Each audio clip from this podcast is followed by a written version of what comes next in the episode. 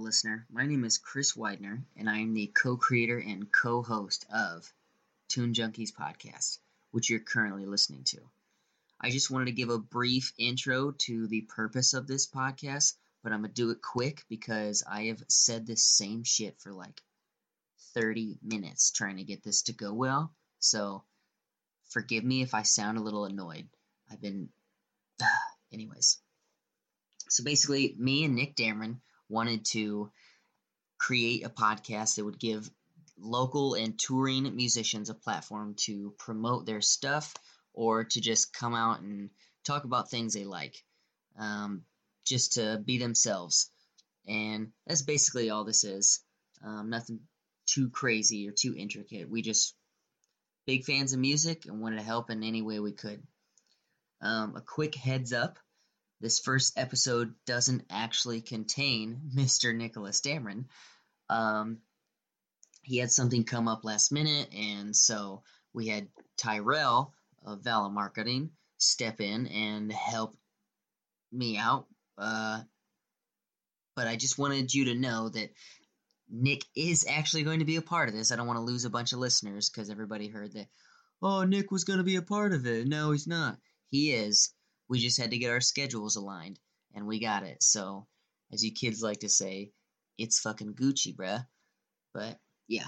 So, with that being said, let me not twist myself up with a bunch of dumb ideas anymore. So, without further ado, please enjoy episode number 1.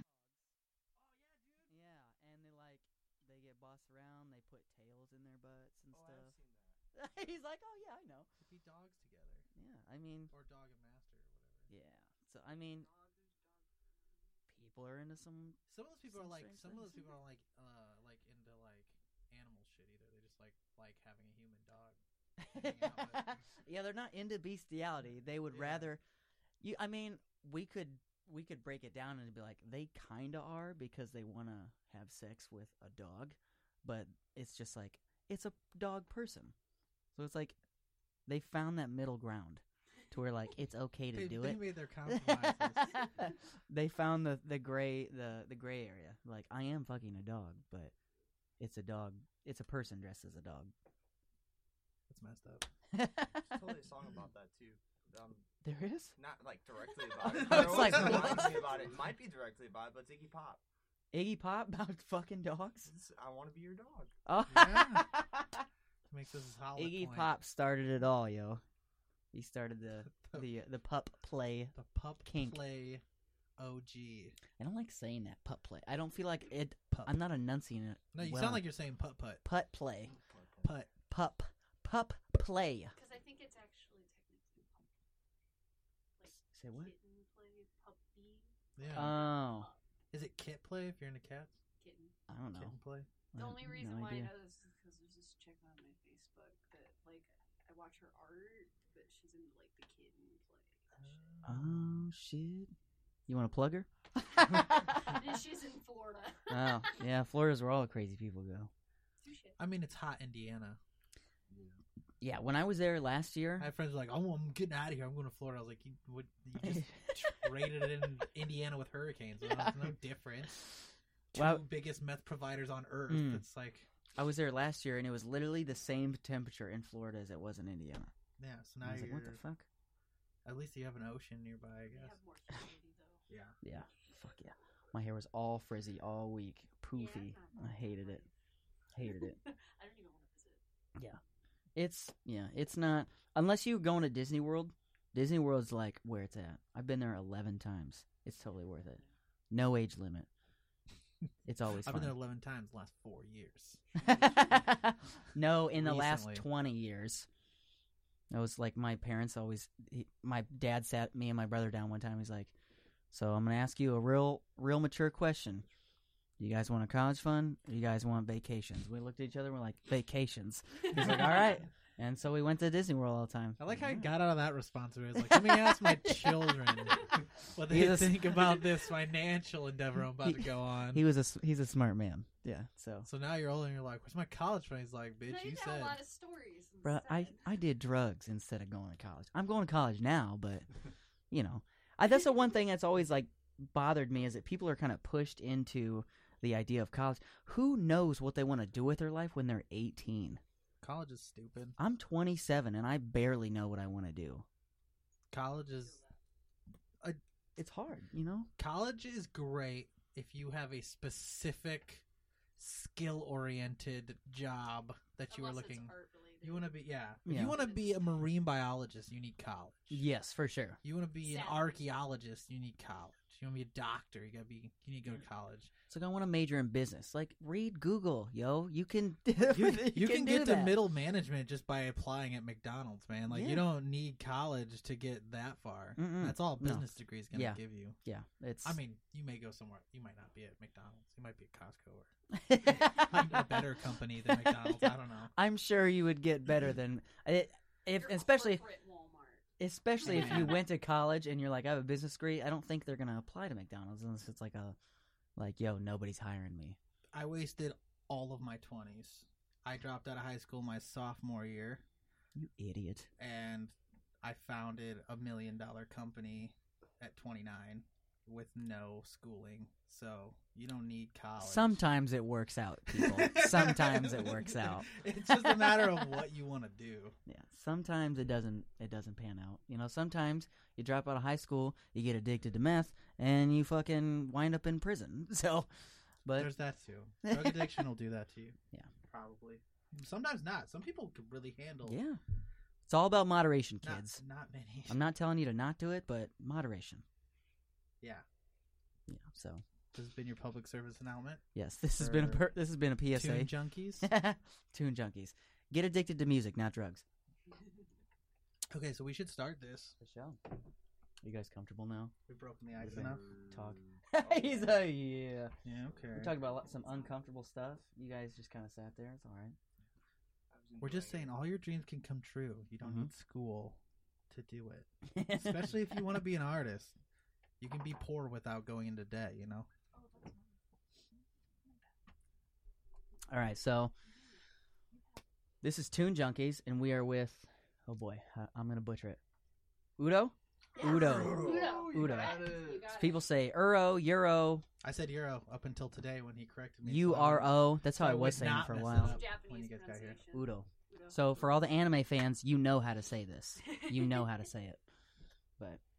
That makes me upset. I'm a huge anime fan. I still said it wrong. Well, it's because you're a fucking weeb. That's true. That's true. So the first thing I want to ask you guys, what was the first concert you ever attended? First concert. Frankie Valli and the Four Seasons. Really? That was badass. Nice. That's a good one. Was it awesome? It was really cool. I was dancing with an old lady the whole time. Like, yeah. Them silver foxes, they know what to do. Oh, yeah. For sure. I was like 8. Oh, That's dangerous territory right there. Mine was Mayhem Fest. Mayhem Fest. Went with my aunt. I decided that I was going to dress as colorful as I could, so I wore really bright clothing, and I got a picture taken with Behemoth. I have that picture. I have that picture. Oh, yeah. I was going to bring that up. Exactly. Yeah. Yeah, that's what I did. That was my first concert. In that picture, you look like every girl I went to middle school with. I did it on purpose. Okay, so it was okay. All right, that changes it. So you got to see Behemoth and meet Behemoth for your first concert. Yeah, my aunt was really cool. Yeah, she would have to be cool. My dad would never take me to a metal concert. No one in my. I don't think one person in my family listens to it. Even my siblings. Mm-mm. I mean, my dad put me on to fucking Huey Lewis and the News. I mean, granted, I love Huey Lewis in the News, nothing wrong with Huey Lewis in the News. Most people are like, "Who's that?" I'm like, "Bruh, you don't know about the heart of rock and roll? Come on, man."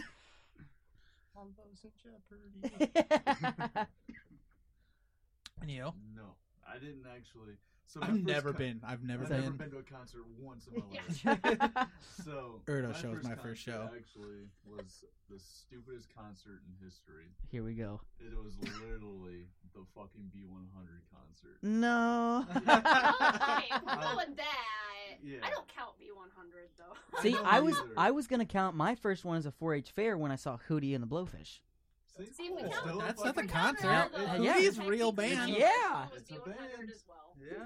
True. Okay. It's true. Who was there? Who played? Real concert was made. Oh, do you remember Joe Diffie? Because I didn't sit and watch any of the bands. Joe Diffie.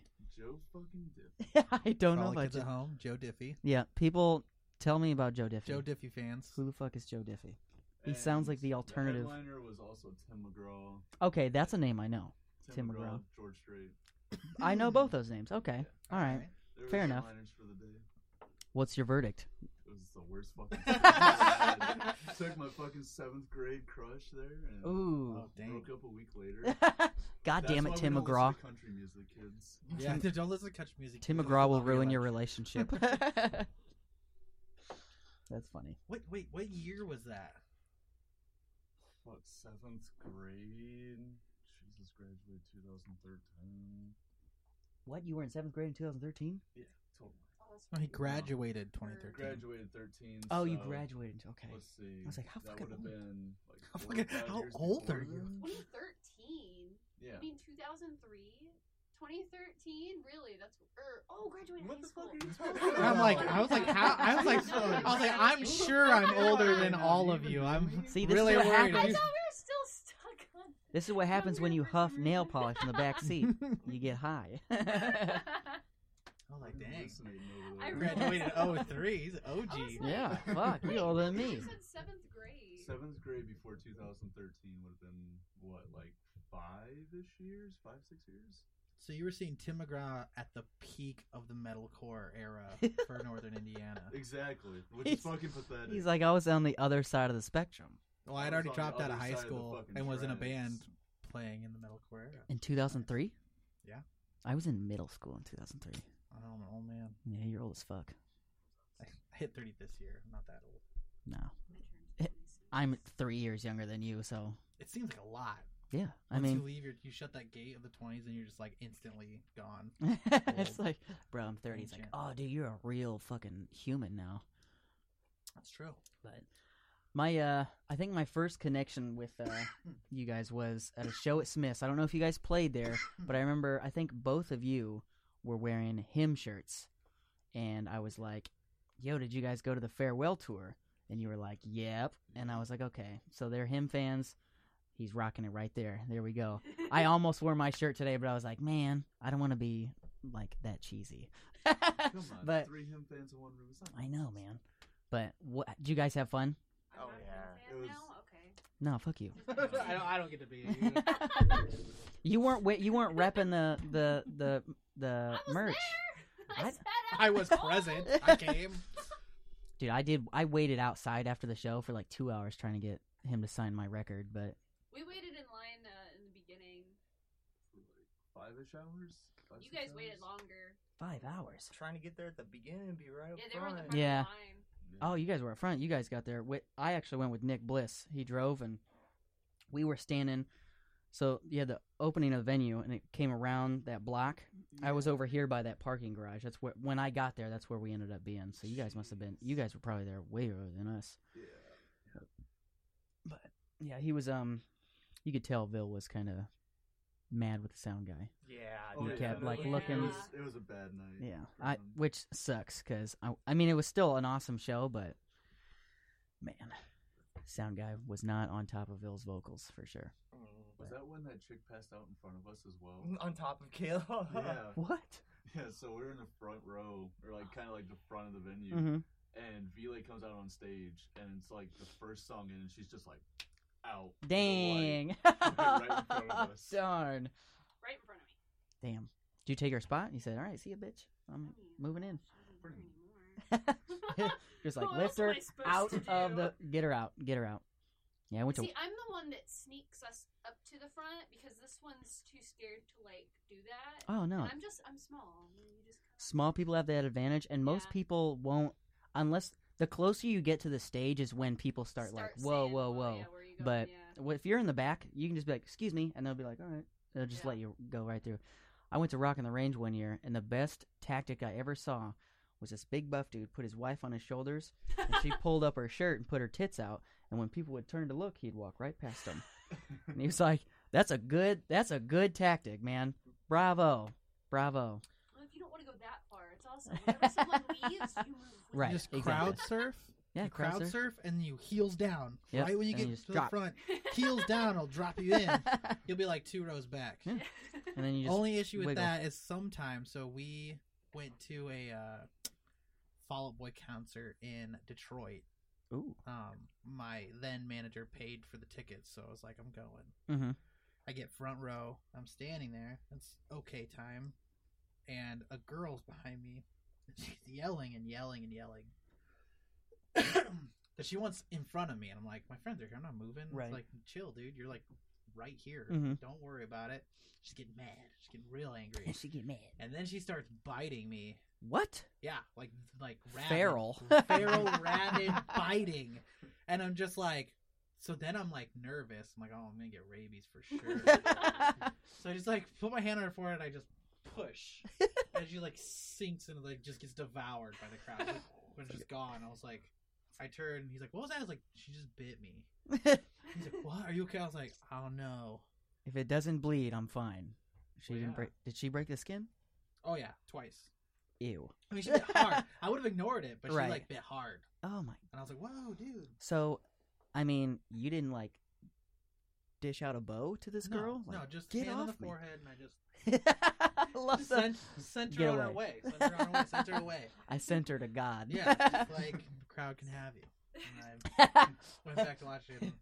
I bestow you upon the crowd. That was during All American Rejects. It wasn't even during Fall Out Boy. Yeah, watching Fall Out Boy, All American Rejects. Hawthorne Heights played. It's the only time I've ever seen them live. Nice. Yeah. Hell yeah. All three guitars just wailing that single chord. All right, now we don't. It was amazing. Best thing I ever saw. Best show I ever saw. So was him an inspiration to your guys' sound? Would you rank yourself in a specific genre or simply an amalgamation of all your likes? Amalgamation, undoubtedly. Yeah. Okay. Him's definitely biggest. Right. Biggest inspiration for sure. Okay. At least one of them. One of them. What else you got? What other kind of inspirations? Prince. Oh, majorly Prince. I'm highly influenced by Alkaline Trio. Alkaline Trio. Very nice. Very good influence. Which, didn't one of them go to Blink 182? Yeah. Okay. Matt Skiba. Okay, there we go. Him. The one that does all stuff. He does all stuff.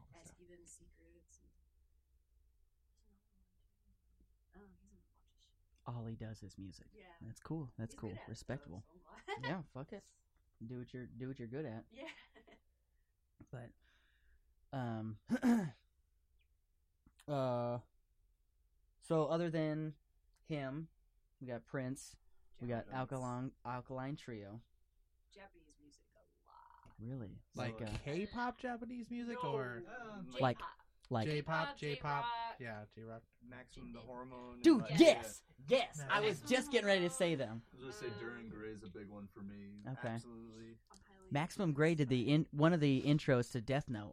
The What's Up People. Mm-hmm. Dude, and the love song. Yeah, love that fucking song, dude. Yeah, it was good.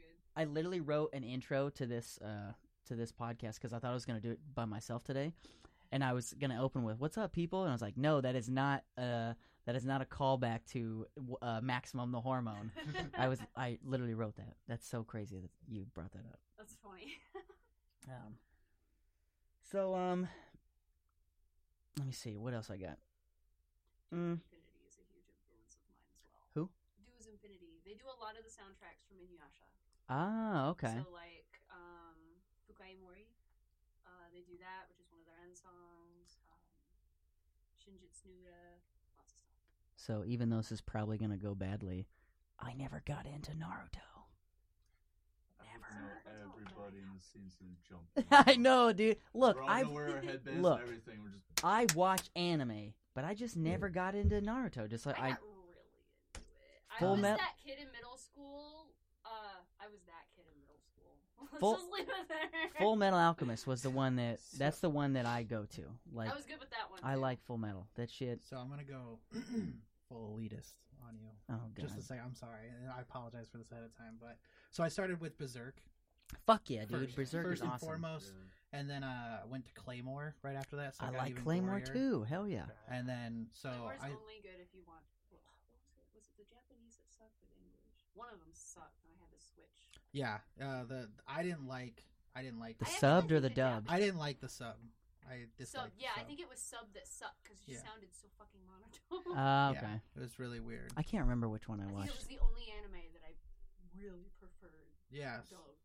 So I got. That's how I got deep in anime, and I avoided most Shonen Jump and any like mainstream anime. So like DBZ was hard no after middle school. How dare you? DBZ. I got into an argument with someone about Naruto, a friend who is very much a Naruto fan. Mm-hmm. So I watched 700 straight episodes in a span of 2 weeks. Oh my god! In order to make the argument that I had watched it, so I could still hate it. That's a solid argument. Shippuden changed my mind on a lot of it. Mm-hmm. Shippuden's damn good. But the original series is still. Other than like 4 key moments that I really loved, was a humongous waste of my time. I felt like I'm not big on like other than Dragon Ball Z. That I think it was like 256 was the original series number of episodes. But I'm not big into like shows that have 700 episodes because a lot of them, there's filler episodes. That subtract the filler. Yeah, and it also tells you what episodes have a little bit of story. What ones you might want to watch. I have it bookmarked. I skipped all the filler. Yeah, if you go, that route, the original Naruto series cuts down to like 200 episodes. That I can fuck with. After like 200, or it was like episode 2 something of original Naruto, you didn't even have to watch the rest of it because it recaps it in Shippuden. Yeah, and really? Shippuden's just way better. Yeah, you didn't even have to watch the rest of it. And on the DBZ thing, people who love DBZ, I prefer One Piece to DBZ all day, every day. I never fucked with One Piece. You don't like One Piece? I love Pirate. Shout out to Christian Charis who loves that dumb show. Dude, One Piece is the shit. Luffy is the shit. Monkey D. Luffy. My dog's name is Luffy. I'm happy for you. I didn't like the art style. I couldn't get over it. Yeah. And like, I don't know, the way that it went, I didn't vibe with it. Yeah. No, that's definitely, it's like a love or hate. Yeah. Same thing with Naruto. Mm-hmm. Yeah, it's the same thing. You either love it or you dislike it. Mm-hmm. Art style is one of the things that'll draw me to an anime, like Gurren Lagann. Gurren Lagann and Kill la Kill, that sloppy style. I love that shit. I love it. Kill la Kill. I'm gonna try it again. It's too hectic. It's too twitchy. That's what I mean. I like that. I can follow that. My ADHD. It's like that's what I think. That's how I think. So it made sense to me, but. We're gonna jump off this anime thing, and I'm going to. Fun fact: do you guys know what the first song Gerard Way ever wrote was? Okay. Wait, why did you just come into some Gerard Way? Yeah. Listen, hold on. This'll work. This'll work. Just hold on. Well, the song's called "Skylights and Turnstiles," and he wrote that song because of 9/11, and that's what actually helped form My Chemical Romance. Mm. Now, the follow-up question is. What made you guys want to write music? Fun fact, just wanted to be cool. There we go. Yep, the only reason. I just wanted to be cool. That's fine. That I literally wrote that up just to be like uncomfortable. Be like, yeah, he wrote it because fucking 3,000 people died. Why did you start writing music? Because I was sad one day because my dad grounded me. I was at a birthday party. Someone played a metal song. And there was screaming. I'd never heard scream before. And everybody was trying to scream. Mm-hmm. And so I was like, I'll try to do that too. And I did it. And then they were like, you could be in a band. And then I joined a band. I was like, sweet. I don't know how to play instruments, but I can do this easy job. I got the approval of my friends. And so I did it. Yeah. If you want to know the actual reason, like why I did it. We really would. Yeah. My dad was a musician, and like most of my family was. So like all of my life, it's just been like hearing Dad jamming in the basement, and me sitting on top of the steps. Mm-hmm.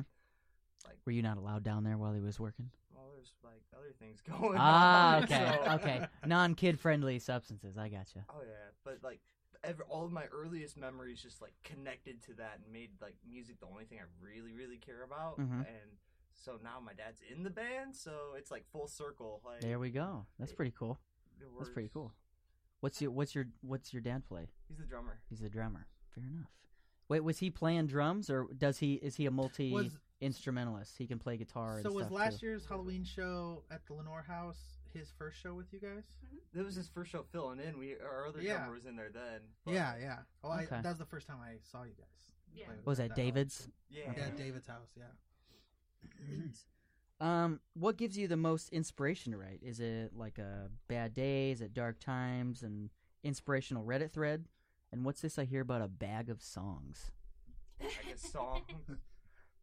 Man, I draw inspiration from everything. Mm-hmm. Like, literally, if I, like, walk outside and look at grass and shit, like, I just, like, feel how the grass feels and, like, want to write about it. Yeah. It's just, like, weird quotes pop in my head all the time, so it just grows and grows. And then the bag of songs came because I can't stop writing. Okay. So, basically, the bag part was I had a Tijuana bag on my wall back when I lived with my mom, and I had it, like, packed up there, and like we threw all the songs in there. It was literally a stuffed full of songs. Jesus. Yeah. Like you're like that Max Martin who writes all the hit songs for all those '90s artists that we listen to. Yeah. Max Martin's he's like Swedish guy, but he wrote like "Hit Me Baby One More Time," "Everybody," and he writes for Katy Perry and fucking Britney Spears and NSYNC, and he's wrote a lot of fucking hits. That's awesome. But. I write all of my songs. He writes. I have a song that I'm writing right now. It's called This One. It's actually about Wolf's Rain. Wolf's Rain. I don't know about that one. We have a song called Shadows Fall that we're working on. And some of that's based on Parasite Maximum. Fuck yes. Love that show. We have a song called Kikyo, which is obviously.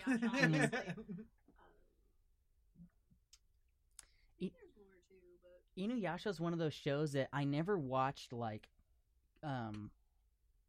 consecutively, like 1, 2, 3, 4. It used to play on Adult Swim, and I would come home trashed, and I'd put on, on Saturdays they had that anime block late at night, and Inuyasha is what it always play Inuyasha, and I'd always watch it, and I loved it, but I have no idea how that story goes because I've only seen episodes from all over. I actually have a whole house. Oh, nice! Oh, wow. I loved the concept of that show, but I've never watched it. It's my favorite. Honestly, they only just recently finished it in like 2013. Really? Yeah. That show's been around forever. It's not as long. They took a long break. Oh, okay. And then they finally dubbed the final act. Okay. Or came out with a final act. Isn't that what? There's 7 seasons, and then there's part 1 and 2 of final act. Isn't that what's going on with Hunter x Hunter right now? Is it they? The writer like took a break or something, and so I don't know. It's kind of what they're doing with freaking My Hero Academia. Oh, dude, I love My Hero. So mad about love it. My Hero. No, I did not think I would like it. I'm not very big into superheroes or like stuff like that. Mm-hmm. And the animation style is just kind of like meh to me. Yeah, I resisted it for the same exact reason. It looks a lot like Maggie. Time, and then I was finally like, man, I just want to watch something. I'm bored. Fuck it, I'll try it. I got really hooked on. That's what got me to watch One Punch Man. Really I was bored and I was like, fine, I'll watch it. And I loved it. One Punch is so good. One Punch Man is amazing. I love that shit. Well, I thought it was going to be just a, like, because I had heard already, like, he's invincible. Right. Yeah. And I'm like, okay, it's just going to be making fun. And then I watched it and I was like, they somehow managed to make you emotionally invested, even though you don't, no matter what happens, you know he's going to win. He's coming out on top. Yeah. But they do it so, they make the people he fights, the people around him, such like endearing characters. They make you question whether he's going to win. You just love even though you know he is. You just love the whole thing. And they did a really good job. The whole like build up of the show is really great. I really like that. I still gotta finish it, but I've seen a little bit. As far as like you guys were talking about writing, your lyrics are solely written by you as the vocalist or everyone? Kind of both of us, and sometimes we like pass it around. Collab. And then like we'll edit it. Yeah. That's what I always, as I write sometimes, and I always feel bad when I'm like, all right, here's the song. I'm like, no, here's what I wrote. Change what you think would sound better, and let's all get in on this because I don't want this to just be my perspective. Because then, people hear the vocalist and they're like, oh, he's speaking for the band. It's like, no. I want the song to encompass everybody's ideas. That way, this is our work and not just the fucking dude with a microphone. Oh no, I speak for the band. I was super interested in that because I like that's really cool. I like that. We do have songs where we like solely write stuff, but like a lot of times, like one of us will get stuff and be like, here. Okay. Sometimes that's all it takes is just a pair of fresh eyes to be like, oh, I see where you're going here, right here, and then they're like, yes, and it just clicks and it rolls real easy. Yeah. It's cool. But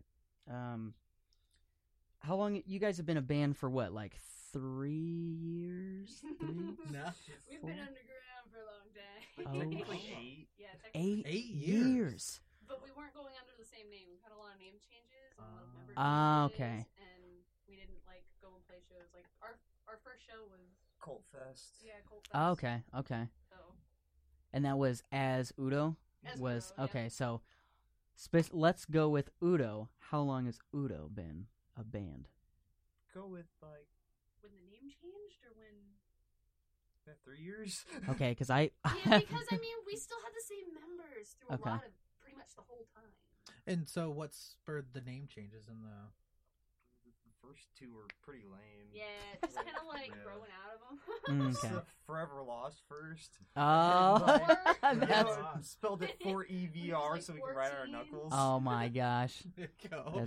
That's so goth. It's... And then we changed to Moonlit Masquerade. I dug that for a while. That got boring. Yeah. It sounded too much like a Skylet Drive, too. Okay, yep. Yeah. There you go. Fair enough. Yeah. Growing up, our biggest fear, when the first band I ever started, we were so afraid of losing momentum by changing the name. So I sat in the same band for 9 years as Chapel Hill Tragedy. I came up with that name when I was 14. It's not that name, though. That's kind of cool. We started our band about a year after Whitechapel. So Chapel and Chapel, we get that every once in a while, and but other than that, yeah, it was very emo, and a very forever emo, growing. I will always be forever heavier emo. And heavier metal scene in Indiana. So early on, we were not embraced by other musicians as much as we were the crowds at first. But we didn't want to change the name because we were like, well, we've already established ourselves, so we don't want to change the name because then people will forget who we are. But hindsight, I would have changed that name like day two. He said day two. So having been a band for as long as you guys have, tell me about the stress of the member changes and the determination required to fight through the ups and downs of said member changes. It gets hard to like try to find someone that like really fits like after a bit, and just losing someone when they like you're in the middle of playing a bunch of shows and then they're like. Key members of the band, it's just like, oh shit, who are we gonna find to fill in? Yeah, Dad. Yeah. Dad. Especially when it's like we still had shows scheduled. Oh yeah, and then you have to. Oh my goodness, that's. So how long? So I know he filled in first. How? So how long did he have to start learning your guys's? What, a week? Stuff before he was playing live with you. That Halloween show, it was 3 days. Oh, goodness. Wow! Holy shit! And then our first show with him, sort of in. Like, I got there late. I missed you guys. It was our punkish show. I'll just say it was our punkish show. I like that. He knew the songs, but like 3 days. We didn't know him that well with playing our songs, and like Hey, you did it. That's muscling through. Just standing out in front of those people is half the battle. Like that's now we can say at least it won't be as bad as the first. There you go. It's always good to have a low thing to reference, and then it's just going up. Yeah, it's excellent. Yeah. Hey, it won't be as bad as that first show. It's a good thing to have. The first show, like other first show, was like kind of being official when we lost our drummer. We only practiced for like 1 week, but we practiced every day, and it was badass, like coolest show ever. Excellent. Oh boy, hold on. I'm not texting. I have to pull something up real quick. The question I have, so I've seen you guys 3 times now. I saw you at the Halloween show, and then I saw a show without Dylan, and then I saw a show at Smith's with Dylan. How many keys in total do you have on stage when he's up there now? 2, but I don't play very much. 3 technically. Keytar. Oh well, sometimes he does the keytar. Yeah. Yeah, I saw you guys. I thought he had 2 plus the keytar. He and actually plugs the guitar into the keyboard to use the sounds off of the keyboard on his guitar. Yeah, I was impressed with the amount of keyboards on stage. I was like, this is a lot of keys. Yeah. This is a lot. I can't play and sing at the same time. So. Oh, okay, I see. Yeah. That's... So I tried to learn guitar, and I'd learned simple songs like Free Fallin' by Tom Petty, a song that I've been listening to for over 15 years. I know all the words. And it's a simple chord progression. But when you try and do them both together, you legitimately just, the words screw up and the easy chords screw up. And I'm like, I'm not going to do this because this literally stresses me out. Actually, it's funny. I'm a quitter. In the car ride, but the only song that I can play and sing at the same time is The Only Exception by Paramore on guitar. It's also we were just talking about Paramore. Yeah, we were. Crazy 88 sounds like weird, it played Paramore. Played in the car. Hayley Williams is a god. Yeah. I used to get called Hayley Williams in high school a lot. I always had bright red hair. Nice. Yeah, I mean, that's her signature. Yeah. So was that the reason, though? That was for the addition of Dylan? Was that because you wanted to be able to... Well, we had lost our lead guitarist, so we were looking for another, and he chimed in, he had keys, so we were like, we'll give it a try. Because it would help alleviate some of the off of me as well. Okay, excellent. Fair enough. My next question we've already discussed a lot. See, there's a lot of Japanese culture influence on your band. Mm-hmm. I was going to ask, is it safe to assume you guys are otakus? But we've already been talking about how much anime we've been watching. Yeah. Actually, a lot of the songs I write Japanese into. I sing Japanese in a lot of our songs. Do you speak Japanese? She said. I tried to learn how to write in Japanese, the kanji. They've only got like 24 letters or some like that. So I can do like hiragana. I can read hiragana. I read a little bit of katakana. Mm-hmm. But katakana is really just like a language interpreted in Japanese. Kanji is really hard because there's literally thousands of them, and that overwhelms me even too. Mm-hmm. I think the only way I'd ever be able to learn like the written language like that is if I like lived there and like had to. I spent about a month on it. I can write a little bit of Japanese. I'm not as good like speaking it off my head, but I can sit there and I can write it out and then speak it because I understand where to.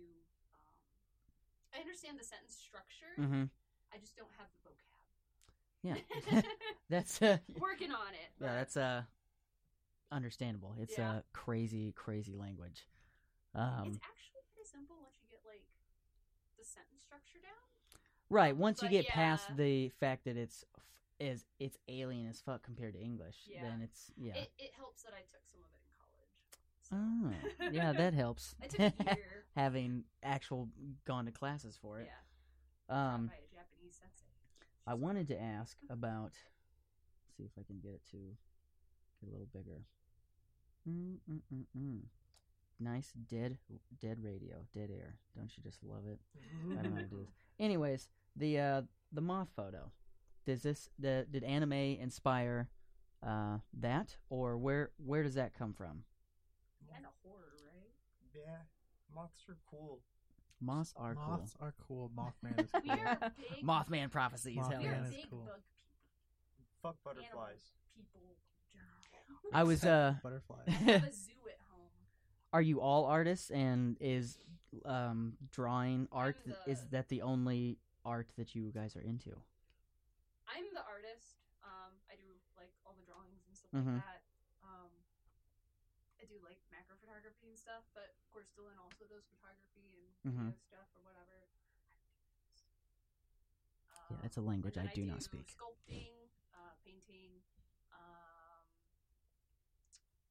pretty much any art form other than sewing. I was gonna say, I was like, even sewing?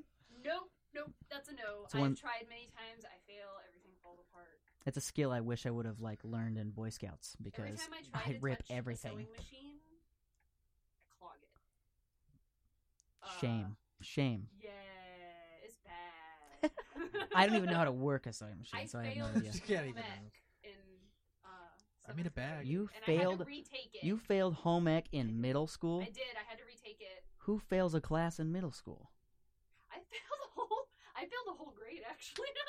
But I ended up getting put back half a year through, so I still graduated with my class. Hey, no child left behind. There we go. My mom. Would your mom come in and raise hell? No, she called him and told him that she had to put me back up. So I totally didn't earn it, but you know. His mom came in and was like, "You're gonna put my daughter back where she deserves, or I'm gonna burn this school down." And they're like, "Okay." I don't know how she worded it, but she got her way. All right, Mom, hit us up on Facebook and tell us what you did, so we can tell everyone our age who has kids what to do. Right. So put them through. So what is, which I've been talking about anime. We've been dropping a lot of names, but what is your favorite anime? It could be series, or even I'll even accept movie. In fact, let's do movie because it's smaller. They're shorter films. So let's go. What's your favorite anime movie if you've ever seen one? Yoratsuki Doji. Don't know what that is. Why would you do that? You don't want to. It's what started like in tentacle hentai popular. Oh man! As soon as I hear, I've never. You want to see my favorite list of movies? As soon as I hear, it's like, let me show you a website. Oh no. Okay, so I'll give you a normal one, Princess Mononoke. Oh my God! Yes, okay. Right here. That's what I wrote down. I have a whole half sleeve. Yes. Princess Mononoke is legit. My wife refuses to watch anime, hates anime with a burning passion. She does not like it, does not enjoy it at all.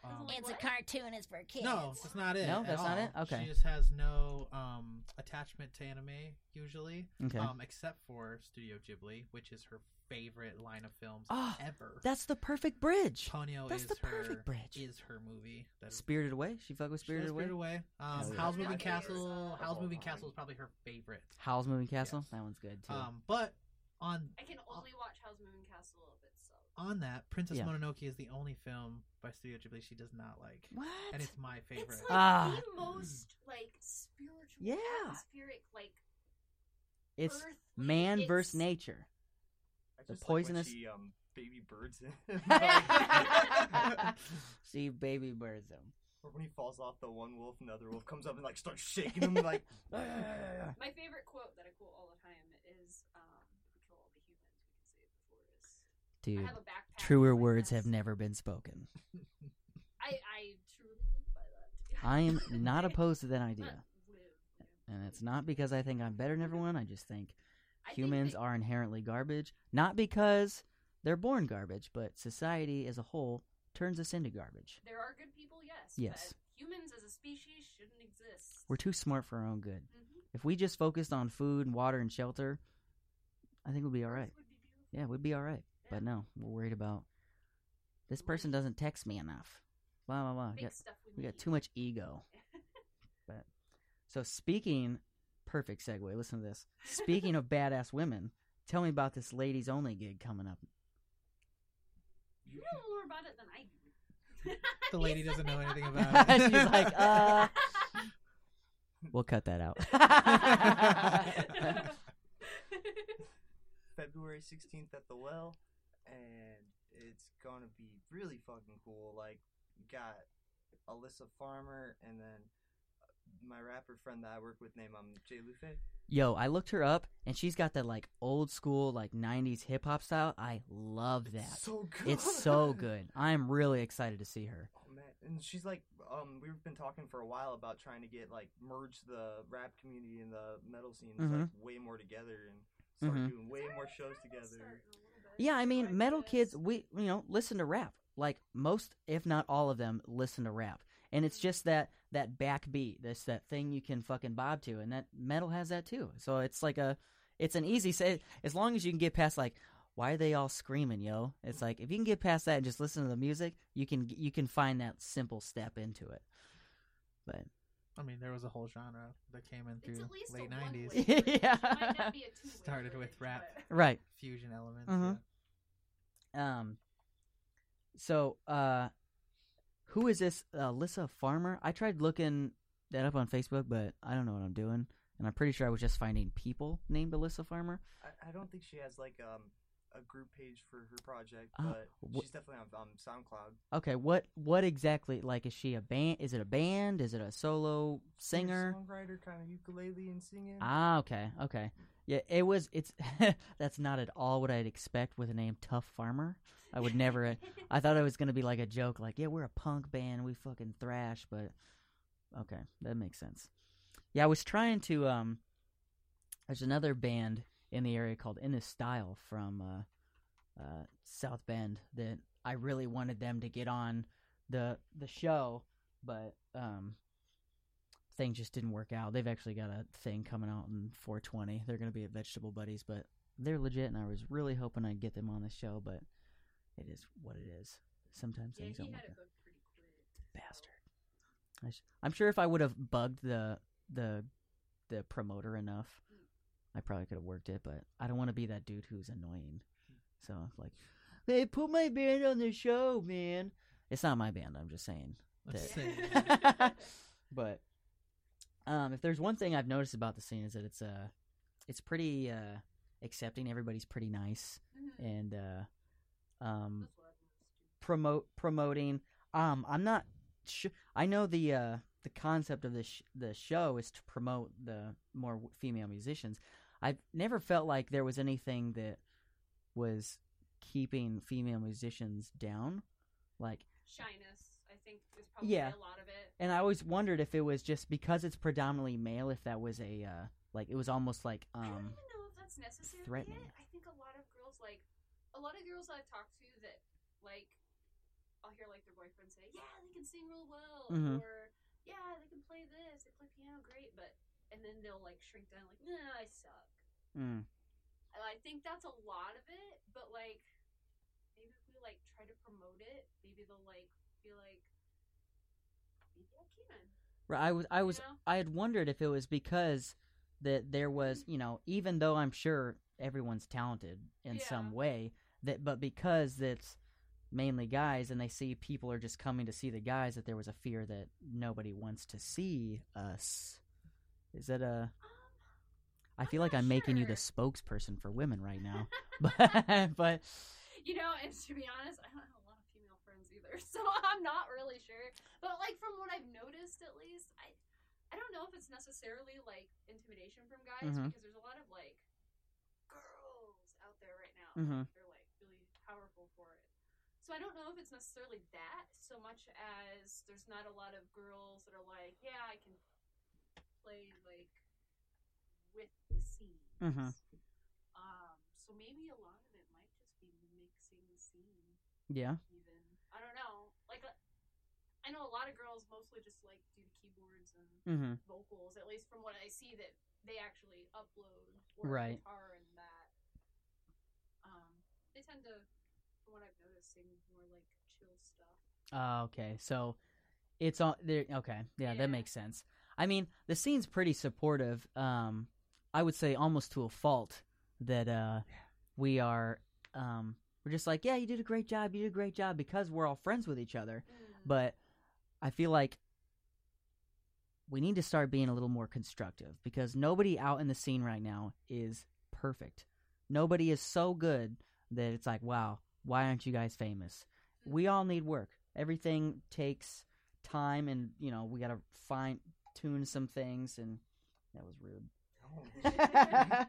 Chris, put your phone on silent. Jesus. How unprofessional. Right in the middle of a... What was I saying? Anyways, constructive criticism. That's one thing I think the scene is lacking of. Like, we got a lot of talented people out here that are working. They're coming out and playing shows every week. But there are things that we all need to work on. But because we're all friends and we don't want to hurt anybody's feelings, we all have good intentions on why this doesn't happen. But... I think it's something our scene needs. I agree. We'll talk shit about each other. Yeah, and I mean, that's like the golden key right there. It's like if you're good friends with someone, you get the pass to be like, hey, bud, I like you, but you guys were terrible. Like you guys, it looks from where I'm standing in the crowd, it looks like you guys don't even know your own songs. You guys are watching each other play because you don't know where you're at in the song. It's like, you know, I want you guys to be good. I'm your friends. I want you to fucking get big. But there are just things we got to work on. And as a collective, the scene, we need to start telling each other that, hey man, you guys did good. It sounded good, but maybe this could help. Again, I'm not in a band, so some people aren't gonna be, oh, you don't fucking know. I'm the person you're selling your product to. Yeah, but also people should be able, bands especially, a lot of people are gonna tell you one thing or other, and you can take that with a grain of salt. Yeah. And you giving your criticism when they say, cool man, but we're not gonna do that. Yeah, yeah. You can't be mad at them for letting their art go in their direction they want to go. But I 100% agree. The problem I think you fall into going too far to the opposite side of what especially Elkhart's scene was 10 years ago to now is we were a very critical scene at one point, and we had this thing where every band member was watching their opposite on a stage. So drummers were watching drummers and watching every beat they played, and we're watching guitarists watching every chord they played, and we're like, why did you do this? Why didn't you do that? Why? And it was lots of criticism all the time. And if you didn't play to the style that the scene was playing, you were easily ostracized as well. Pop punk had a hard time getting footing in 2005 in Elkhart. Playing post-hardcore was not always heavily accepted. Playing punk was not heavily accepted once grindcore and metalcore and deathcore started getting really big around here. We had really strong bands. The Burial was an incredibly talented band and moved on to do really a lot bigger stuff nationally. And I think some of that came from the criticism. But hand in hand, we've corrected course because a lot of great bands didn't get to see a lot of light of day because we were so harsh. And so people were competing. They won. Middle ground. Yeah, people were competing so much they would.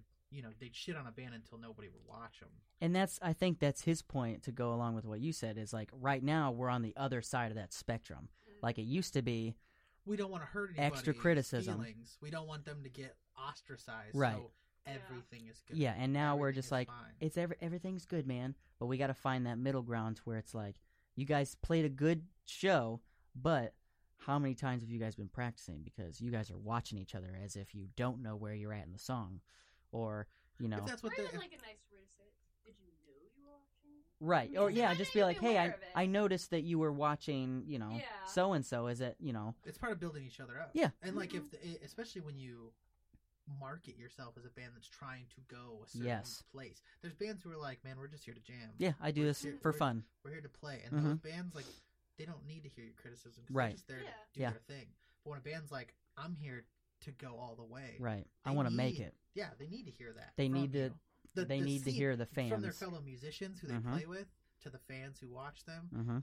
They need that. If they don't get that, they're going to be in a you're in a vacuum. Yeah, it's feedback. You hear everyone have the saying feedback. You're the greatest. You're just going to assume you're the greatest. Yep, forever. And that's how you make assholes. You just tell someone they're awesome all the time. Yeah, and build up their ego. We need to kind of have a sibling kind of relationship with each of the bands. You love each other, but you got that rivalry going on. Right. It's pushing each one further on, making everybody better. Exactly. You want your fellow bands to be trying to outplay you. Yeah. They go on stage and they want to play so well. The band after them is going to be like, shit. Competition. I got to go up after them. Greatness. Man. Yeah. Because you're just and it's got to be friendly. You can't be like. We don't want the competition where people are going to start sabotaging people. They were they're really trying. They're fucking trying to get that W. But we want that competition to where people will push harder and will try and do better and better and better instead of finding they climb at the beginning to get where they are, and then they get to this plateau, and then they're like, well, we're pretty famous around here. People know us. People come to our shows. What else do we need to work? Why do we need to work on anything else? It's well, if you're comfortable there, then you're fucking golden. But if you're trying to go higher, there's another step. It's a constant climb. It's a job. It is a job. You have to put work into it. You have to work at it all the time. You can't just. I have to quote David from Lenore real quick. Do it. He's like, do you want to be a big fish in a small pond? Or do you at least want to be one of the fish in a big pond? Exactly. See, that's exact, and that's. I feel like that's the mentality of some people around here is they enjoy being the big fish in the little pond, and that's fine.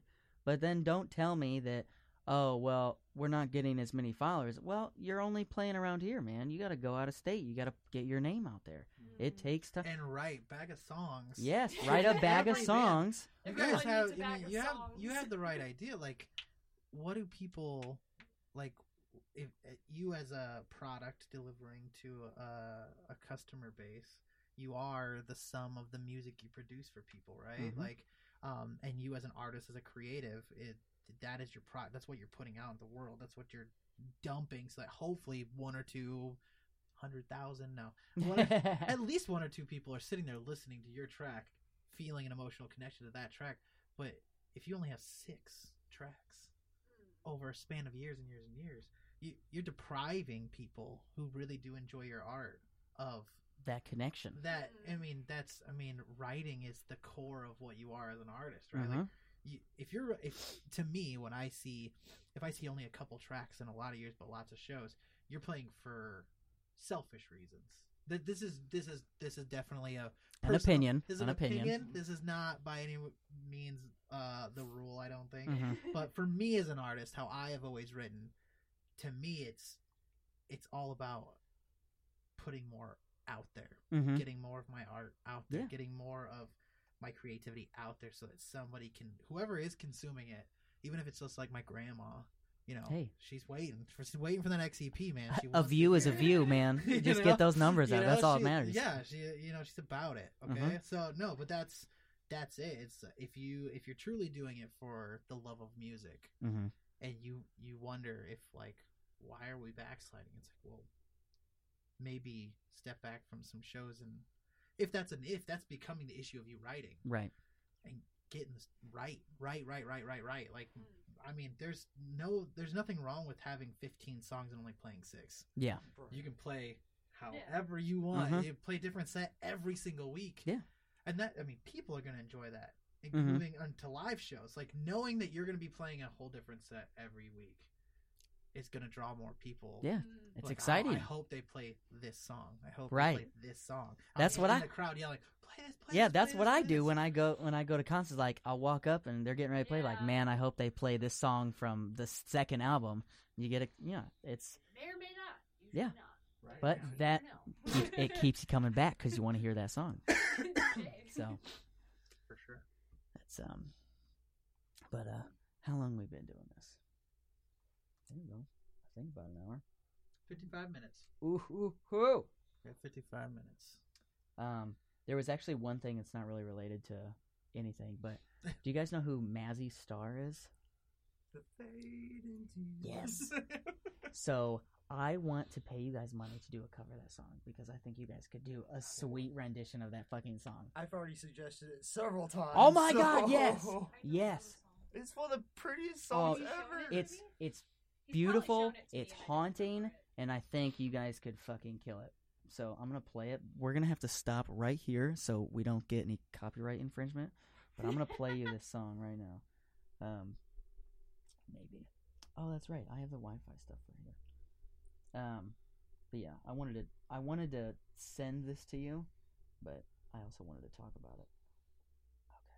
You're putting on that Pop Goes Punk album. The Pop Goes Punk? Yeah. So obviously... it's more acoustic, but I think you guys could do like a heavier version. I'm so glad that you were like, yeah, I know who that is, and I've suggested it before, because I think your voice would go. You'd be able to do this very well. Yeah. But yeah, I'm a dark, pretty, haunting, and it kind of goes with. I think you were telling me about this that. Some new song about what you guys are making the music video for? Oh, yeah. So, is there murder in that one? Is that did I hear about? There we go. Okay. Yes, that's right. It was the succubus idea. Yeah. Yokai-yona actually means demon. Yes. Okay. And that's succubus is relatively the same thing. So I'm actually in the music video, basically gonna be like a small demon. Small. Swamp demon. I was like, well, I mean, you're short, so I don't know how they'd put you on stilts to make you a tall demon. But yeah, I want you guys to do a rendition of this song so badly, because I think it would be awesome. That's kind of cool. It's she's from the 90s, so okay. It depends on your age on whether or not you'd even know about her. Yeah, well, unfortunately, I grew up on country music because my mom went through a kick. Hey, that's when I rode the bus in the mornings to school. That's what my bus driver would listen to. My mom was a bus driver. Hey, there we go. So was my grandma and my aunt. Yeah, that's how I know a lot of country, the 90s country music, and I don't hate 90s country music because 90s country music's not bad. It wasn't terrible. It's not this pop. The new stuff it's not this bad. Pop country garbage. It's on the radio. Mm-hmm. If you guys have watched Bo Burnham's last special called "Make Happy." He makes a joke. He made a song about it, and he called it that they're just these rich country stars that are pandering to an audience. Like they have key phrases that they know sell, and these people aren't even country. They've come from money. They live in these giant houses. They have a ranch, but they don't. They only bought it to sell the image, and then they're all just a bunch of fucking phonies. And I'll fight Jason Aldean if he comes to this area. Yeah. No. I do think that pop country gets it a little harder than they deserve because really? it is just pop music, just reskinned. Yeah, okay. It's much easier to see it when it's reskinned. See the fake aspects, yeah. the click and play aspects of it, as compared to regular pop. But I mean, you turn on U93, listen to every single one of those bands or artists, it's the same formula, same yeah. sound, just for 2019, 2018, 2017. Yeah, they develop a formula, they play a new sound, they regurgitate that all year. This is what sells. Every band sounds slightly different from the other one because there's 5 people writing all of the music that those people make. So I do feel a little bad, only a little. I do not endorse a tiny bit of sympathy for these people. But they're no more or less fake than the rest of pop culture. Right. I have a special place in my heart for like OG country, like Willie Nelson, Dolly Parton, and Mr. Conway Twitty. That's the country that I remember and I really like. And then there's 90s country that was straying away from that, but it was still kind of on the verge, and then it's like these last – I don't know. I got into metal and rock, and so I stopped listening to it. So I don't know when the like metal pop – the poppy stuff. When you turn over the dark side, when you find metal, it's hard because all of metal, even the greatest acts in metal are still not mainstream. We're still an underground. Yeah. Uh-huh. I mean, we've been around forever. Heavy metal has been – I mean, the core cause of all of rock for pretty much since 1953. They had metal in 1953. Heavy metal's been going since late 50s, early 60s. Who was that? I mean, you have all of 53. So the original members of Black Sabbath, Deep Purple, bands like that, Rainbow. So Dio, Ronnie James early. Dio. So these guys were, I mean, heavy metal was in the works moving through the late 50s into the 60s. I mean, early 60s is when it started to happen. All right. But these bands. When you said early 50s, I'm like, bro, that's Sinatra time. It's coming. I mean, that's where our deepest roots land there. Okay. I mean, rock and heavy metal have been on the way. People think it just happened in the like 80s. Right. Like Metallica was the first metal band or something. Oh, poor people. I hope people don't think that. But they do. Yeah, there's always somebody who thinks something dumb. But even heavy metal is divisive in how we. I mean, I just talked to you before we came on air before they got here about how new metal is the redheaded stepchild of all of metal. But without new metal, you may not have metalcore. You may not have the new wave of American heavy metal or any of those subgenres, because that was a direct reaction to the metal community being angry that new metal fusion existed. And so then you had a break off of what people who thought new metal and that whole movement was a good thing, and then the whole elitist metal community was like, that's not metal, fuck those guys, so we're gonna make music in response to that. So that's how you get Suicide Silence, and you get bands like that that became more extreme metal, harder, meaner, grungier, and that's how metalcore came to be, because they liked those melodic aspects of new metal, but they didn't like the fusion of turntables and rap. So you get metalcore, which is much more technical to hold on to the metal and hardcore roots, but you had big melodic vocals like Killswitch Engage and stuff like that. Atreyu, who did a lot of that in their early years. Mm-hmm. How do you guys feel about turntables? Yeah, how do you feel about turntables and rap and music? I prefer rap over metal, actually. Really? Really? A lot more. Yeah. Okay. Who's your go-to rapper? MF Doom. MF Doom. I don't even know. No? No. I know about like 90s hip hop, and then I went through like a real, I was balls deep into Lil Wayne when I was like heavy into drugs in high school, but then I kind of fell out, and now I kind of listen to some rap now, but I'm not real impressed with a lot of the writers in the scene, in the rap community right now. The producers, top notch, but I'm not impressed with the writing, which is what I am here to listen to. So, but I don't know who that is, so maybe he's like... Does that influence your writing at all? That you... Doom? Yeah, yeah. You spitting bars, bruh? Oh, yeah. He's like, hell yeah. We only have one song we play now where I have like a tiny little rap part, but like...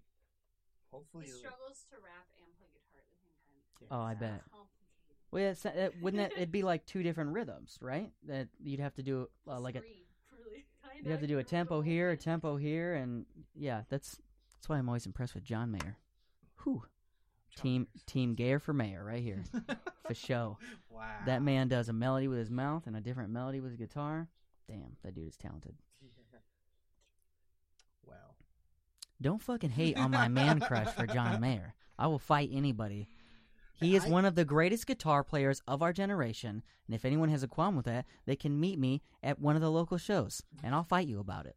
About John Mayer. Fuck yeah, I'll fight you about John Mayer. Hey, I get John Mayer more than I get the Grateful Dead. Oh, okay. I'm going to be crucified for that. For sure. I know Grateful Dead is an amazing. They're a jam band, and I have to be on drugs to enjoy the jam band aspect. I am an emo kid at heart, and that's what John Mayer's lyrics speak to. Grateful Dead, I don't think, does that. They're more happy. But again, I'm kind of just assuming because I only know a little bit of their music. Jam, stoner rock. Yeah. Jam band, I prefer the sad stuff. Rock. I'm a sad boy. Listen to Box of Rain. Box of Rain? It's gorgeous, like, writing-wise and, like, music-wise. Okay. It's still Grateful Dead, but, like, I don't know, it doesn't feel as jammy. Like, okay. It's a little bit psychedelic, but... and see, I can get into psychedelic stuff. It's just... Psychedelic's too much. No? I've always... It's the one, like, I can't. I have a hard time dipping into psychedelic rock. And stuff. You need to do more drugs, then. That's your answer. It's never been the issue. It's never the issue. I don't know why. I'm too serious. Yeah. When it comes to my love of music, which is weird because my first show that I ever went to was Cake. I think the Joker would have something to say about that. I saw Cake at the Aragon. You've seen Cake? Yeah, twice. I'm jealous. Down, down, down. No, that's... Before they found out the drummer was a pedophile, but... Oh, yeah. That sucks. Yeah, everybody. We're losing people to pedophilia. losing all the grades to pedophilia. Dropping like flies. Everybody's coming out as, I like kids. Yeah, that's hard. I don't know if there's many... people who I've noticed more and more, like he said, he prefers rap over metal. I think a lot of the metal, I don't know what draws musicians who play metal to get even into metal. I know, but a lot of them will be like, "Oh no, I don't even like metal." Yeah, I know. I play metal. I'm about to hate metal, but I listen to like Janis Joplin when I'm not playing metal or whatever. Hearts out to Janis Joplin, yo. Yeah. But that's strange. I feel like I see that a lot, and I doubt most people like start their lives as young children going metal. They're like, "What is your first name?" When I was 5, yeah, so I listened to Black Dahlia Murder. Yeah, that's I can tell you who did that. Richard Ramirez did that, and you know what he did? He killed a bunch of people. That's what happens. True, true. I started with like Third Eye Blind, Eve Fuck 6. Yeah. Goo Goo Dolls. That was that was my first 90s. Yeah, dude. And I was like, these are bands are the best bands. Dude, I used to fuck with Backstreet Boys and NSYNC when I was growing up. My sisters liked NSYNC, and so me and my brother crusaded for Backstreet Boys just to be contrarians. But I mean, back in the 90s, U93 used to play like Britney Spears, Third Eye Blind, fucking Alanis Morissette. Alternative rock had a huge, I mean, grunge, alternative rock all had a huge movement in the 90s. So you had a lot of good music on radio. Yes. And a lot of, everyone was still writing their own music. Mm-hmm. At that time, there's a lot more singer-songwriters. Alanis Morissette was 17 when she wrote the album Jagged Little Pill, and you all need to respect that. That's awesome. It is awesome. Yeah. That album is amazing. Canadians are great. Yeah. Great music, man. So good at it. Oh, man. I have a question. Yeah. What mixer is that? This is the Profex 8V2. Is it the... Get in there, check it out. Yeah. That's not cool. Did you say that's not cool? Did you just say that's not cool? Get out of here! I'm just kidding. Almost the same one. That's why I asked. Yeah. Oh, okay. But I think mine's messed up in some way, and I don't know why. Messed up? Something's weird about it. Did its mother drink while it was in the womb? Our Profex AV2 board is brought to you by Electrum Tattoo Supply. Rob Smead has generously provided us most of our equipment in the studio. Thank you, Rob. I will buy you a drink, and I'll let you stroke my hair if you're nice. He'll probably let you drink the whiskey out of his globe decanter. That is too fancy for me. I prefer trash beer and trash liquor. Because I'm pretty sure he smuggled that whiskey over state lines. We're going to cut that out because that is incriminating, and we can't put that in here. We'll bleep that out and just be like, that's incriminating. So do you guys have any... So back to band stuff, I guess, since this is what this is all about, right? Do you guys have any hopes or dreams of touring at all or expanding live shows outside of Indiana? Yeah, hopefully soon. I'd like to tour. Mm-hmm. Lenora was talking about taking us with them at some point. Oh, there you go. I'm hoping that's happening soon, but it's also, hard to balance, work life and music life and... Plus, I have a lot of animals. Tell me about it. And the only people that I have that can watch the animals are, people in the van and shit. I don't think my grandma's going to want to take care of my giant web scorpions. So. What the fuck? I don't even know what that is, but I'm not going to fuck with it. Just take them all on the road. They'll be your stage props. My stage props. There you go. Be your whole thing. You just have all of your animals with you. All 30 of my mice. Yeah, I can understand. Just have a huge, play set that you construct. And they just run through the They're just what the hell is this? And then you come out and you just dump them in, and they're just they take off. The lights are shining. I was messing around with the possible idea of training my dog canine freestyle and having him on stage with me at some point once I work on his people skills. So... Time out. Canine freestyle, was he going to rap? No, canine freestyle is musical freestyle. Basically, it is training your dog to dance with music. No fucking way. Yeah. Oh my. Dude, that will bring people around, in itself. Yeah, backwards. Yes. Lots of shit. Oh my God. Dog tricks. I got a border collie. Very cool. A border collie? Yeah, I got a border collie. Those are smart dogs. Oh yeah. Don't I know? Sometimes too smart for their own good. I have a locking trash can. Yes. And other than yourselves, what would each of you say is your favorite local inspiration?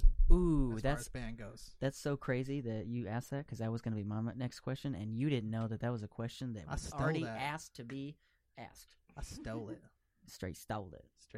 So, each of you, who would you say is your biggest inspiration as far as other local talents? Can I have 5? Dude, drop as many names as you want, but just don't spend a bunch of time on it. That one's my favorite. There you go. I absolutely fucking love Trash Address.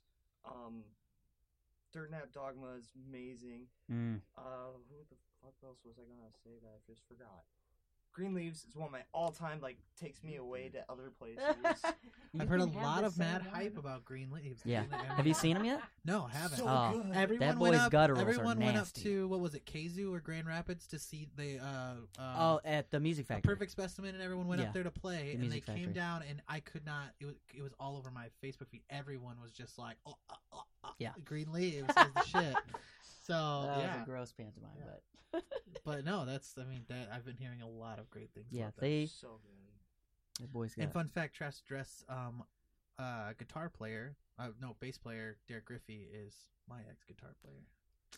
Keyword X for a reason. Get your shit together, guy. I'm just kidding. I don't even know who you are. I'm just talking shit. No, we went through a lot of band members. Oh, okay, it's fine. Lots of renditions of Travel Tragedy. It was the running joke, I think, back then. I don't even know about Trash the Dress. Everyone else I'm aware pop of punk. It or have seen, but I don't think I've seen or really heard. Good pop punk band. So fucking good. Yeah, really great. I actually really like them too. Why aren't they on the show tonight? Pop punk, the emo show thing. Well, they're not. Have one show they've a year. They've okay. been on. They've all been right. on like almost broke up hiatus for a while now. They played River Lights this last year. They played River Lights, which was really great. I'm gonna pretend to know what that is to keep the conversation going. River Lights, South Bend River Lights Music Festival happens every year. No, a lot of great pop punk artists, rappers, a bunch of people play. Yep. Hopefully Uro this year. Hopefully. Put it out there. Get Uro on that set. Yeah. Let's make it happen, people. What about you? Who you got? So honestly, I would have to say Dirt Nap. It's Dirt not Nap is because good. Of female, although her vocals are like her vocals are so good. Yeah, it's really cool. Funny story though, like one of the reasons is because like I feel like we both started like playing shows around the same time. Mm-hmm. And they're really cool people, and like something that like really stuck with me, and like I don't know if it embarrassed Natalie at all, but there was at Dave's house show, mm-hmm. she was starting to do like a cover, and she totally forgot the words. Oh yeah. And, I remember that. You know, in all honesty, I didn't like. Was that the Deftones cover? Yeah, the Deftones cover. Yeah. It was their first time trying to play the Deftones. Oh, okay. But, like, it happens. I don't know. It made me feel like. Good about it, yeah. Like it inspired me instead of like I don't know, something that stuck with me in a positive way, or a really positive way. Sometimes there's nothing more inspiring than seeing like somebody screw up or just mess up, because it's like, hey, we're all human, and it's the way she took it too. Like she just laughed the whole time. And and that's even better. Yeah, that's even better. Yeah. And on the note of how you should support your local artists, the guitarist for The Perfect Specimen stepped in. And pulled the lyrics for the song midway through the song, came in and helped back her up through that song, which is cool. Really, really excellent like example of that's how you show support. Yeah, and that's, you know, it happens. When you're standing in front of 50 people, sometimes your brain stops working. It just happens. The lyrics to Cherry Bomb on the first night that we tried to play it. We were at Smith's. I've never forgotten the song. Mm-hmm. We used to play that back when we were like forever lost, like 8 years ago. And I got up on stage and I couldn't remember for the life of me the first words. It's weird. Like, it's weird because you're like, yo, I practiced this every day this week. I sang it on the way here, and now that I'm on stage and all these people are looking at me, I can't even think of the melody. Yeah, no, it's crazy. Like, play a song 1,000 times. Yeah, I could only remember the third verse and the chorus. Like, you know, I did that. I just did that. I'm like, I guess this is what I'm doing. It's different being its own thing being on stage. I always feel bad for Austin though. He's got so much energy, and I feel like Natalie steals day almost every show. He's good over for you, there. Natalie. He's over you there do your just thing, rocking his heart out, and I don't think anybody notices half the time. No, I see him. I see him, but I'm a vocalist, and that's what I am drawn to more. Yeah. I feel you on that. Yeah, I'm drawn to the vocalist. Oh yeah. Now I'm all judgment. I'm all judgment on the vocalist. I'm like, I'll leave the whole band alone. But I'm just watching you. Yeah. I'm like, you better start moving in like 2 seconds, or I'm giving up on you. I mean, solos, and if you're doing something interesting and you catch my attention, I'm like, oh shit, look at the drummer. Did you hear that drummer? Or damn son, look at the guitar player. He just swung that bitch around. That's crazy. But most of the time, my eyes are on the vocalist. Front man. Yeah, front man. Or woman. Yeah, or one front person. Front person. The front person. I'm like boring on stage. I actually have dislocating knees, so I'm like scared. Luckily, you have an instrument. So, like... you can hide behind the keys. A little bit. That's always helpful. What if you actually play an instrument? What if you got like a giant medicine ball and you sat on that and you bounced? I find a way to hurt myself. Get her an adult walker. Just be rolling around the stage. There you go. Hey, quote Alkaline Trio, I'm the queen of pain. Boom. And it all tied together. It did. What about you, Guy? What's your you guy? Guy never talked to this podcast the whole entire time.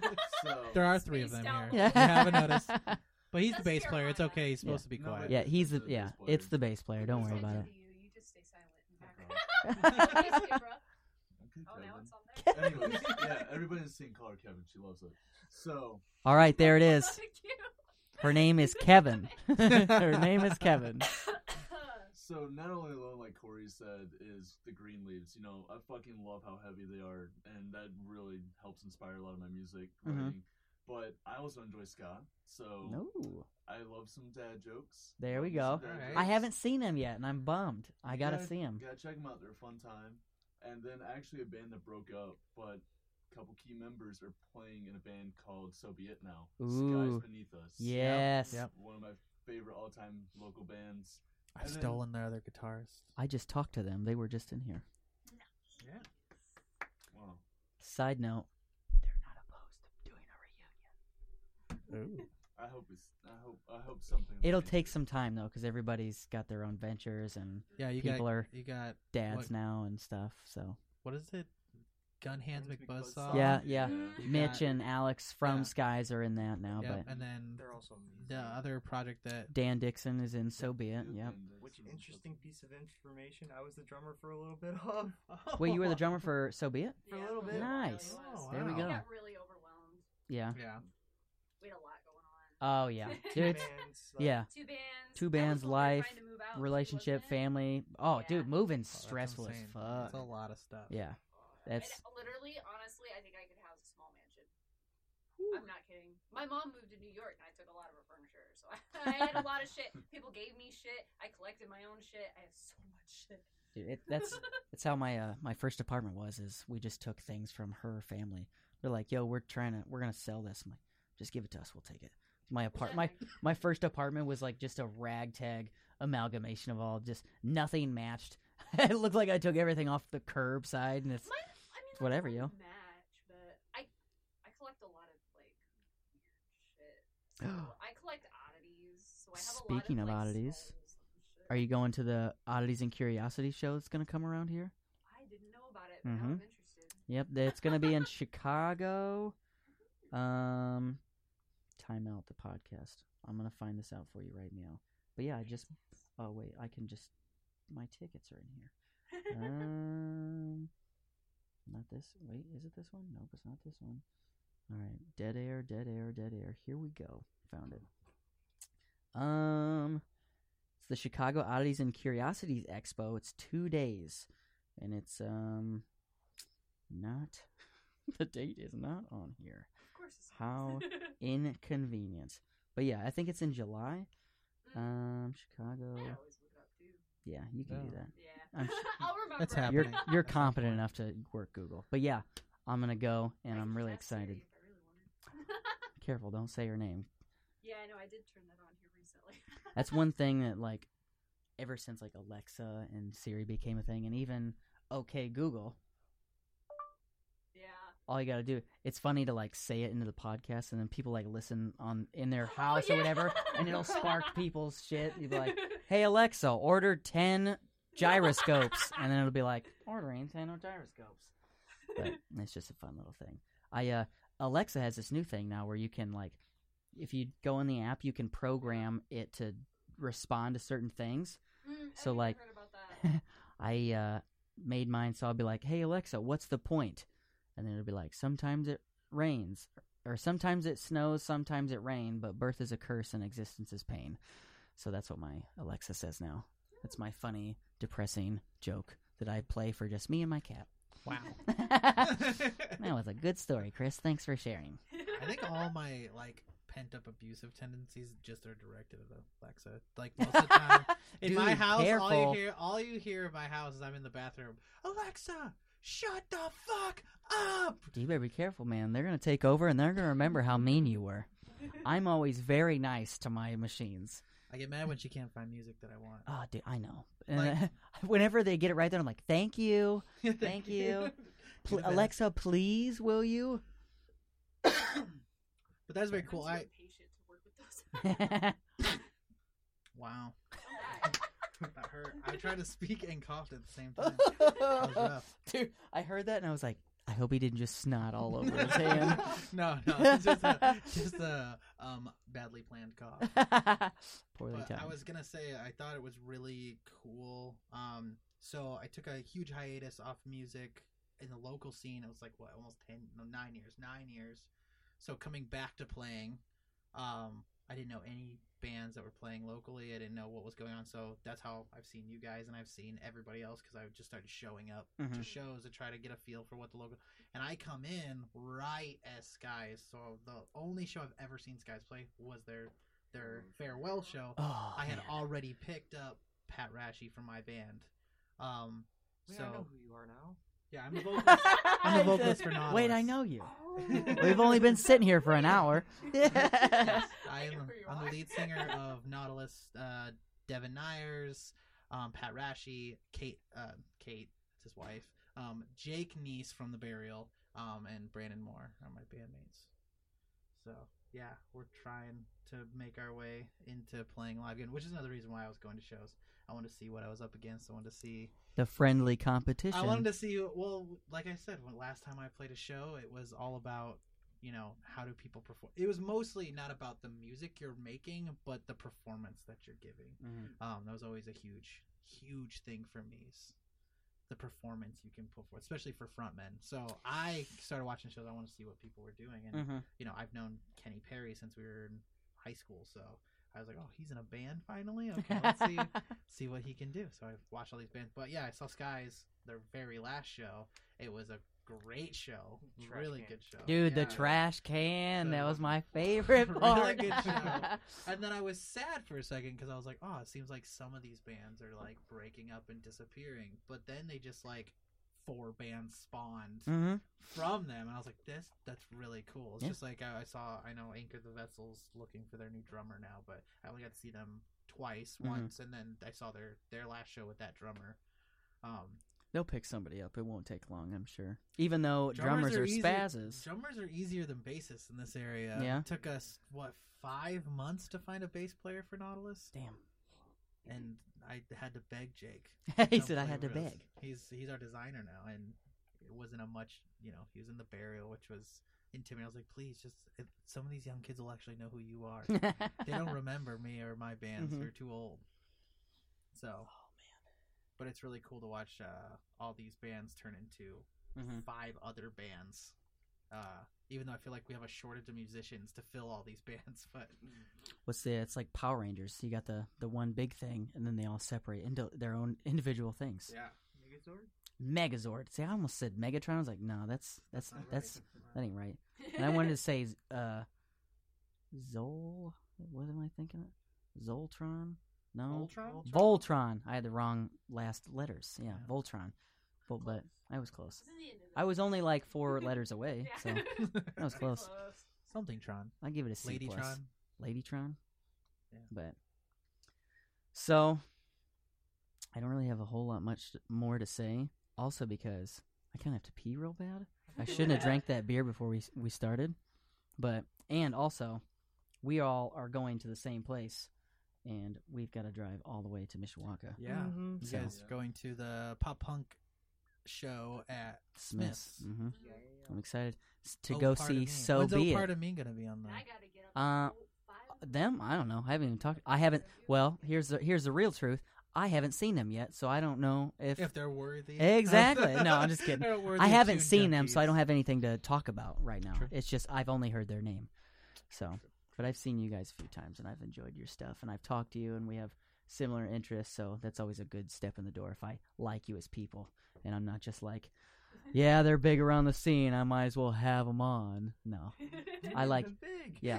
So there's your, there's the best way to get on this show is to befriend me and pander to my likes. Yes, woo me, buy me a beer. No, don't kidding. Don't do that. As long as you like anime, we go on. Yes, anime like the perfect no standard model. That's I first saw them, and then it was at RJ's. And they were outside, and they were talking about anime, and I walked up to them, and we talked about anime, and now we're all friends. Funny thing about the model, if anyone, like, remembers, like, the picture of, like, them drawing a Shaggy What? You guys ever seen that? I don't really use Facebook. You'll have to look it up because I drew it. Okay. All right, look it up. Very cool. Standard. I took a picture of, well, three of them. I don't think they had I did see. Other. Yeah. You saw it?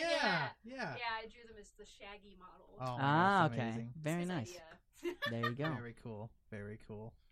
All right, well, so let's plug that show that's coming up. Yeah. February 16th. The Well. The Well. Is it called? Is it just? I know everyone calls it The Well, but like on all the flyers, they call it The Well Basement or something. I mean, it's the basement of the well. Oh, okay. See, I've only it's the Well coffee shop, and there's a basement, and that's where the metal kids are shunned to the basement. Yeah, that's I've been. I mean, I prefer to go in the basement. I like it better down there too. Yeah, it seems more appropriate. But basement shows bread and butter, right? It's for life. So we've got the Push for More Female Musicians show at the Well Basement, February 16th. Yes. Is that 6:30? Is that when it starts? 6:30? Let me double check. Let's double check. Let's get this time. That's right. She did the flyer, so they'll be there, and Andor will be there. Andor, what's her? Ja Lufe? How do you say it? Jay Lufe. Tough Guy Alyssa Farmer. We got Dirt Nap headlining. First headline show. Doors at 6, bands at 7. Yep. So $5 to $10 suggested donation. Everybody donate. I know a lot of people go. Yeah, don't be a scrub. Yeah, don't be a. Hey, what did you say? Don't be a scrub. Don't be a scrub. Hell yeah. And you guys play League of Legends? You guys play video games? Scrub. I play like single player video games. Same. Good, so you guys won't get the reference to my band name then. My bandmates don't get it either. I completely know the reference. My bandmates still don't know. I thought you guys were just into like boats. We really like Nautilus shells. There we go. No, it's not that at all. Anchors and seamen. It's funny because like they were saying they all kind of write. So like Pat and Devin are the main writers of the structures of our song, but all lyrics and identity of the concept of the band is me. Cause it's Humble brag. Nautilus is a graphic novel. You guys have to pick it up once the album comes out. It's like Silverstein back in the day. Yeah, it is a full. It's a novel of my design. The whole story. Nautilus is a ship. Who do you think you are, Coheed and Cambria? Yeah, that's really what I'm going for. Exactly. That's a lot of the inspiration for that. But originally we were going to be a band called Absalom Drift. Was going to be our name. I was obsessed with it. I really want to name it, but Pat didn't like it. God damn it, Pat. Thought it was dumb, and he really wanted a one-word name. Okay, that's fair. And I was like, why, though? That's all right. Because he was like, Periphery Era, blah, other bands. But, so I had to change it. And I main Nautilus in League of Legends in a video game. So I was like, what about Nautilus? They're like, that's a cool name. I was like, sure is. Totally came up with that all by myself. And now we're Nautilus. All right, and then is backtracking to what we were talking about before we changed the subject. Can I change it back real quick? Real quick. Also named after a video game. You guys are named after a video game? What video game? Fatal Frame. Oh yeah. I never fuck with that game. I don't know it. Well, game's scary as fuck, dude.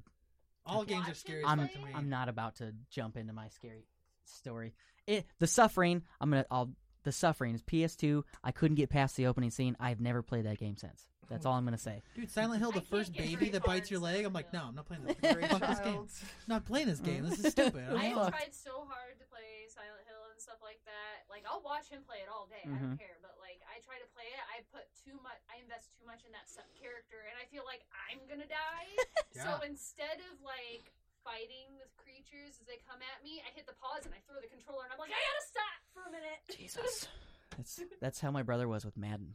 He's like, just catch the damn ball, and he would throw the controller down. But I just have to throw it because I'm like freaked out. I'm like, hold on, I gotta get that energy out. It's super hard. I'm not good with like horror or scary things. I just don't. I don't react well to it. I don't like it.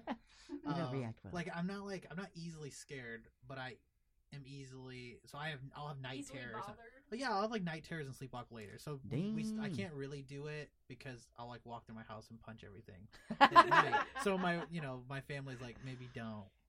Please don't. So even in the moment, like I'm just like I'm just like, I don't like horror very much. I don't like gore. Mm-hmm. I'm like super like averted to like super nasty stuff, mm-hmm. which is hard when you're really into metal, because like 90% of metal art is just gore and logos that look like a fallen trees. Yeah, just like, I don't. That font. Yeah, you can't ever it bothers me. It gets me. I sit there and stare. I'm like, I can't read. I don't want to listen to your music now. Yeah, I can't read the name. I don't know what you're called. Can't read your shit. I have no idea what you're called. It's just scribbles. Yeah, it's just a bunch of scribbles. Looks like Michael J. Fox wrote your fucking band logo. Yeah, insane. Yeah, terrible. Just walk away. But all right. Yeah. So we're all off to the show, and everyone can see you on the 16th at the Well. They can find you on the Facebooks. Mostly Facebook. All right. Go follow them. We're trying to like do other stuff too, but we're bad at social media. Yeah, you don't want to commit to a bunch of them if you're bad at it. So go give them a like, a follow, keep up to date with all the stuff they're putting out, and we'll see you on the next episode. Yep. Got the name.